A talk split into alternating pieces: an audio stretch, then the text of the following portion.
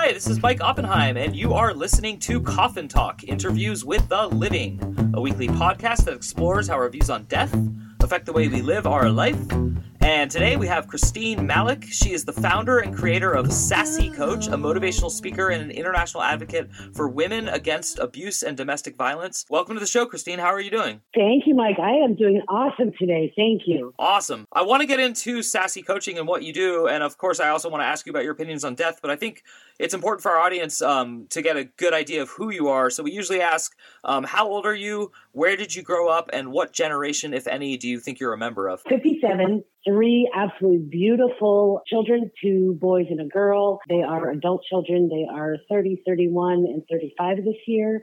I have two beautiful granddaughters and a grandson on the way. Where did I grow up? I spent 26 years in um, Pennsylvania, just outside of Philly, Allentown, and then 30 years in Florida on the East Coast. Um, and then I'm here in Knoxville just a little over a year but that's cool and i'm uh, very happy to hear about your adult children. We're experiencing the opposite end of the beautiful spectrum of life i suppose. I like to just you know drop the tone from light and fluffy to as deep and dark as we can go. So uh, of course i also know from your background that you're not just involved in uh, advocacy for women against abuse uh, just because you happen to like the subject. Um, do you mind telling us the story of kind of how you got into all of this um, are we referring to the really, really dark one? Uh, unfortunately, the really, really dark one. Hey, everybody. I just want to thank you so much for listening to the show. Our numbers keep growing, and we have a premium package, and it would really help us out if some of you loyal fans would head over there and sign up. You get bonus monthly podcasts, you get a book I wrote, and you also get extra essays and other content. So please head over to mikeyopp.com. That's M I K E Y O P P.com and sign up today. Yeah, that's okay. So, backstory I was um, married, I think, two or three years. Started as a, as a whirlwind romance. um, came in, you know, the, the, the, the knight in shining armor, the, the knight on the white horse, you know, Prince Charming on the white horse. He came in, did everything right. Within less than a year, we were married, and that's when things started to change. He is extremely narcissistic, along with being abusive. Um, it was probably a good year and a half. Let's see, we got married in 2013, so this was about 2015. Because of the abuse, the only way for me to deal with not only all the childhood traumas that I went through, but to deal with what I was dealing with with him was to drink. And he was a heavy drinker just as, as bad. So the only way for me to deal with it was to drink. And, and we drank. I mean, like fish, we drank. Um, it was not pretty. I, I, can I can proudly say that I just celebrated in August. I am six years sober. So we had been drinking one night, and it, it we had gone fishing throughout the day. This is down in Florida. We had gone fishing, came probably drinking at the at the river and at the beach. Um, came home, was drinking. Was, you know, we were both drinking more, and it didn't matter what it was that set him off. Something set him off, and my my initial reaction because I had had enough throughout that day was I I broke down and cried. And the last thing any woman of abuse wants to do is cry in front of that abuser. I I got up from the, the sofa, went into the bathroom. I actually sat on the toilet backwards with my arms on the tank arms on the tank, head in my arms, trying to stop the sobbing and the slobber and the, the crying and keep everything as quiet as possible because I knew it would set him off. I made the mistake of closing the bedroom door. There was a pocket door between the bedroom and the bathroom, and he heard. And when he came down the hall, like I said, we were both drunk. When he came down the hall and got to the door the bedroom and realized it was locked, he was pissed. Um, like we went into total rage mode, screaming, yelling, hollering, um, you know, everything possible. Um, cuss words, calling me names. Um, I heard him stomp out to the garage and heard the door slam, heard the garage door back open, slam again, and I could hear him coming down the hall. And one or two huge, loud bangs. and he busted through the door. Basically, he got a sledgehammer, a huge sledgehammer, and, and pretty much took the door off the hinges. Huge hole in it, it uh, totally unrepairable. Came in, and I'm still sobbing and, and not really. Lo- I'm not looking at anything other than in my arms, crying. And I heard the nightstand open, and I heard the gun cock. And at that point, I I was fully prepared to say, just take me, just take me out. I, I was fully prepared to go. I, I want at that point, and because so much had happened leading up to this, I wanted to die. I had attempted suicide twice with this man. I had attempted suicide throughout several of my my youth years because of other childhood traumas that I had gone through. So I was fully prepared. Just just take me out. So I heard the gun cock and he came over behind me and he's he's six foot tall. I'm sitting on the toilet and I felt very heavy the barrel on my head. And I was like, just do it. Just do it. Pull the effing trigger. He's yelling at me, screaming at me, taking the gun and slapping me upside the head, putting it back on the top of my head and I turned to my left, and that was my breaking point. That was I was fully prepared at that point. Just, just do it. And I turned to the left. I said, "Pull the effing trigger, you blank. You ain't got balls big enough to do it. Pull the trigger. I'm so done with this. Pull the trigger. Just pull it. You ain't got balls big enough to, to do it. Pull the trigger." And he did. And two thoughts immediately went through my mind. And it was, oh, I'm not dead. And, oh, I'm not dead. There was one of happy somewhat and one of disappointment. And I kind of looked up and I saw this huge quarter size. It was a 40 caliber gun. It was my gun, actually. And I saw a huge quarter size hole in the wall in front of me and it's a gunshot right on my head. I'm wondering how am I even alive? And um, I could smell the the burnt hair, burnt flesh. It's a smell you never forget. I couldn't hear because of the you know the the gunshot itself kind of you know went deaf, but I could tell that he was screaming in the background, and at that point I didn't care. I didn't care. Nothing he said mattered anymore. I could still hear the ringing in my ears. And I just sat there. And he's screaming and yelling. And at this point, now I can feel the blood trickling down my head. And I was numb, just completely numb. After those two thoughts, that was it for a moment. So he got done. I, I heard, you know, one of the last things I heard was, see what you made me do. He put the gun away. I heard him stomp out. I heard him sit back down on the on the sofa. I could hear the big tequila bottle get picked up. I could hear the glunk, glunk, glunk, pour the shot. I heard him take it, put the shot glass down. I could picture in my mind what I didn't like what he was sitting, how he was, how he sat. Nowhere was there any care, concern. I didn't get cleaned up. I didn't do it myself. I sat there in, in disbelief like I said, I, just numb. Like I said, more blood is trickling down my head. And I thought, well, I could take that gun and finish what he couldn't and put the gun to my head and pull the trigger. Second thought, I could take that gun, have 12 shots left, go out to the living room and commit justifiable homicide would it be justifiable? I mean, those are the thoughts that went through my head. And, I, you know, even now I think about how do you think about stuff like that when you've just been shot with a 40 caliber gun? And how did you survive this? That, that, that was kind of an afterthought. Like, why am I still alive? But the only thing I thought at, at that moment, at those moments after was kill myself or kill him. And I thought, if I can't get away with justifiable homicide because he wasn't attacking me at the moment. He was sitting down on the sofa. He was already done. The damage was done. I am alive. Do I have a right to to actually pull the trigger on this mofo? And then my kids entered my thoughts, and I and I had one granddaughter at that time. And I thought, do I really want to be sitting across from, you know, a glass or on camera or in a jail cell trying to explain to my children what I did when I tried to teach them their whole lives to do the right thing and the wrong thing and what the difference is. And I just sat there and the blood's kind of, you know, coming down my neck, you know, over my ear.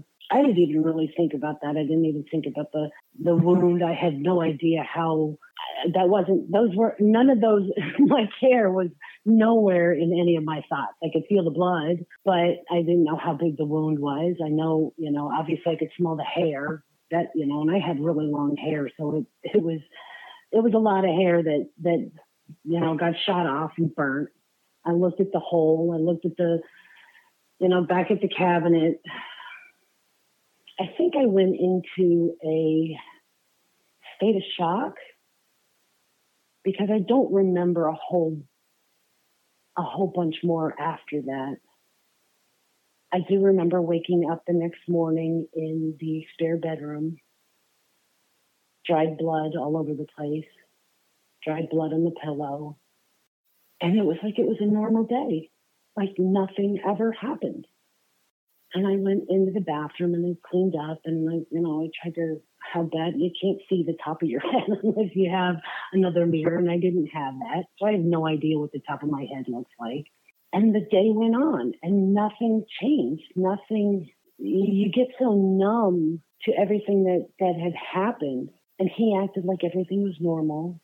I got a few more of those, you know, see what you made me do kind of looks. Never uttered another word. Everything was fine. I just vegged. I just zoned out for for you know a day or so. That was when I said, okay, enough is enough. I am not this person. I have taught my children to do the right thing. I have tried to do the right thing myself. I'm a good person. I help people. I volunteered for my kids at school. I, you know, PTA and Girl Scouts and Boy Scouts, and I was always the one that said, you know, I'll help. I would give my neighbor the, you know, the, my last cigarette. I would, you know, I would give anybody the my shirt off my back to help somebody that needed that I thought needed it more than me. But at that point, I was like, that's enough. Enough is enough. How how did it get this bad that he pulled a gun on me? What did I do that was so awful? How do I fix this? And that was kind of my moment where I, I gotta fix this. I gotta, how do I get out? Who do I talk to? Who do I, you know, where do I go? Do I talk to kids? And that was, that's another one of those misconceptions that women of abuse go through that we don't, we think we don't have anyone to talk to, that we think we, we can't talk to. And how embarrassing is this? That, you know, our husband did this to our significant other did this to us. How, how can, I've always been that sassy woman. My kids will tell you that so to go from being that sassy mom and the sassy friend and the sassy wife and you know all those those strong independent qualities that I have had and have developed over the years how did it get this bad? First of all it's hard to not want to force people to hear this story to hear what i call like the rock bottom part of like bargaining with God. You know, this moment that I I never my first time ever I was 36 like, you know, and I'd lived not a fantasy life, but I remember distinctly like it just like how could you do this to me? How could this be done to anyone? And so I I am curious like what the the turn was, you know, how did that all convert out? In 2016 I ended up in the hospital because I had said, either put me in the ground or put me in the hospital, which is why you and I are talking right now, because this is my path. This is where I need to be. You just said it. I, I feel compelled that I have got to tell my story because if I tell my story, hopefully it gives that one woman out there, one, that's all I want is one woman to say, oh my God, if she can get out of that situation and, and I can hear how, how great life is for her right now, I can do this. I can do this. I, I can get out. I can make a plan. I can do this. So back to the story. So about a week before, maybe 10 days before I ended up in the hospital, we had one of those really good days. We went fishing. It was a good day. And I couldn't even tell you if we caught fish or not. Okay. We had spent several hours on the river. It was a great day. We came home. We both had been drinking, but there was no abuse whatsoever. I find myself extremely sick. Like I think it's the flu vomiting, diarrhea, chills, fever, my fever, I think, spiked at like 104, 105. Okay, my kids are now going, Mom, what the hell's wrong with you? I don't know. You know, it's just the flu. I'll be fine. My youngest son comes to me a few days later, and I've been go almost a week, I think it was. He's like, Mom, if you're not better by tomorrow night when I get off work, I'm taking you to the hospital. At that point, I was like, okay, whatever. I'm not getting better. Nothing's staying down you know, it's coming out both ends. There's nothing left anymore. The fevers, the chills, the whole night. I really thought it was the flu. Now, remember, this is back in 2016, so we didn't have COVID. So my son comes, picks me up, takes me to the hospital. I'm wrapped in, you know, all kinds of PJs and then a robe and a blanket and everything else. And then halfway through, I'm like, you know, now I got the the sweats, you know. So we get to the the the hospital and the nurse wants to take my blood pressure. And she goes to my right arm and I'm sitting down in the chair. My son, he's got this look of, oh crap, you know, you know, after all the, the crap that mom's been through, now this, you know. So the nurse is taking my blood pressure and she finally, you know, lets it, you know, pumps up, comes down. I say, I know she's putting it on the other arm. And I'm like, okay, pumps it up, waits, reads it, comes down. She said, Christine, let's get you into a bed. I'm like, what is going on? She said, let's just get you to the bed. And I said, what is my blood pressure reading? She's like 70 over 50. I said, so what you're saying is I shouldn't be coherent, I shouldn't be conscious, and I shouldn't be walking and joking about this, right? She's like, let's get you to the bed. Come on, right?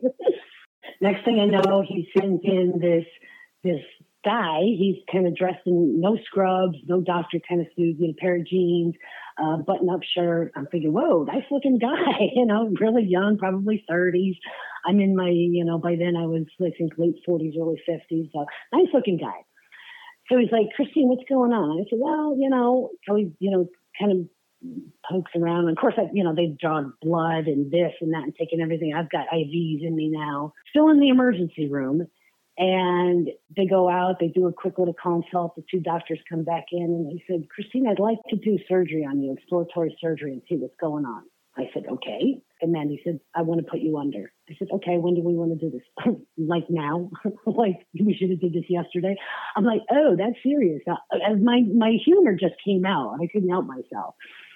So he says, yeah, I'm going to get you prepped and we're going to get going. I'm going to do this surgery right away.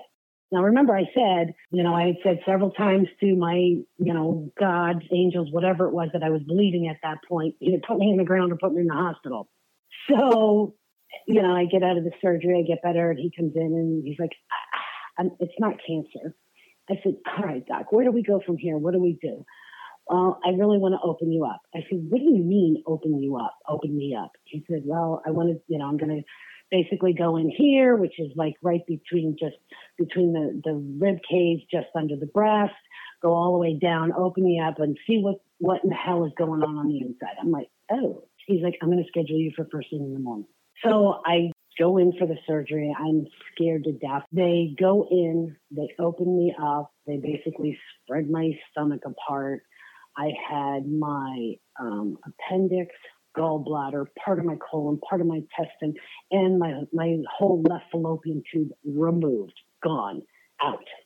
I get out of recovery. That was that was a trip. Um, I'm finally back into um, ICU and, and kind of you know coming out and everything else. And hours had passed. I guess I don't I don't even remember how long. Like, but I do remember the surgeon coming in and he came in and I looked at him, you know, now I got IVs all, all over the place, you know, both arms. And he said, Christine, and I looked at him because I could tell he was serious. He said, if you take one more drink, you will die. And I was like, at that moment, I said to myself, that's a theory I don't want to ever test. So after all these experiences that you had, how are you today when faced with the idea of death? Like what would you tell people who are concerned about death? What is your philosophy? For, I can't answer for anybody else, but I will tell you for myself and me personally, I'm divinely protected, so I'm, I have no fear of death. I don't. I I look forward to the day that my mission here and my purpose on Earth now is fulfilled, and I can go on to whatever that next phase of my life is, whether it be, you know, coming back in another form or six feet in the ground. And I don't think that's where I'm going. But that's my belief. Yeah, no, that's powerful. Does that ever wane, or is it just like through thick and thin, it's just now a part of you? It is now just a part of me. I, I like I said, I have I have no fear of anything. I mean, like I could go stand out in the in the middle of the road, and I know I'm protected. you know, because my mission, my purpose, is not fulfilled yet. Now, not that I would actually do that. I'm not saying that. You know, I'm not I'm not crazy. I don't want anybody to get any you know weird ideas. no, no, I wouldn't expect that. But I mean, it's just incredible. I mean, I think uh, you know, I like to have people on from all sorts of different walks of life. So sometimes we have people who, for much, much of a lack of a better word, we call survivors, and you're obviously one of them. And I especially appreciate what you said about uh, women of abuse and not abused women, and I understand that on many deep levels. And I think it is like something I'm always telling friends because I had to get out of a, a bad relationship once in a, in a, divorce is that no one's going to outright just tell you what to do. And you're not going to get a lot of support because you're trying to hide things and you're trying to keep your together. And, you know, so I think what, what is your like last little piece of advice for anyone who just might have like an inkling based on hearing this interview, like, oh, wait a second, maybe I'm not in the situation I thought I was in. Do you have any advice for that like first thought person? Talk yes yes talk to somebody find somebody to talk to. If it's not me as a coach find somebody. Go in and talk to a priest uh, you know the police station your your your school your work you know somebody that you feel comfortable with. Talk to somebody you, that is the biggest mistake that we make as women of abuse. We keep it inside. We don't talk about it. We don't bring it to light. We don't we don't say hey this is happening and i need help. Those those three words are the hardest words in the English language to say when put together. I need help. But they make you the strongest person in the world when you can say that. Wow, that is such a great way to send us off. I completely agree. Uh, I still think they're the three hardest words I've ever had to say and will ever say. And uh, Christine Malek, you're incredible person. You're an incredible human. You're an incredible role model. Uh, you are incredible. To everyone listening at home, obviously, of most concern to all of us is uh, please love yourself and make sure that you're in a safe place. And if you're not, find someone and say you need help. Um, and thank you again, Christine. This has been another episode of Coffin Talk. My name is Mike Oppenheim. The best way to support the show is just to head over to mikeyopp.com and sign up for free to the once a week newsletter that comes with the podcast. We love you all, and we will see you soon.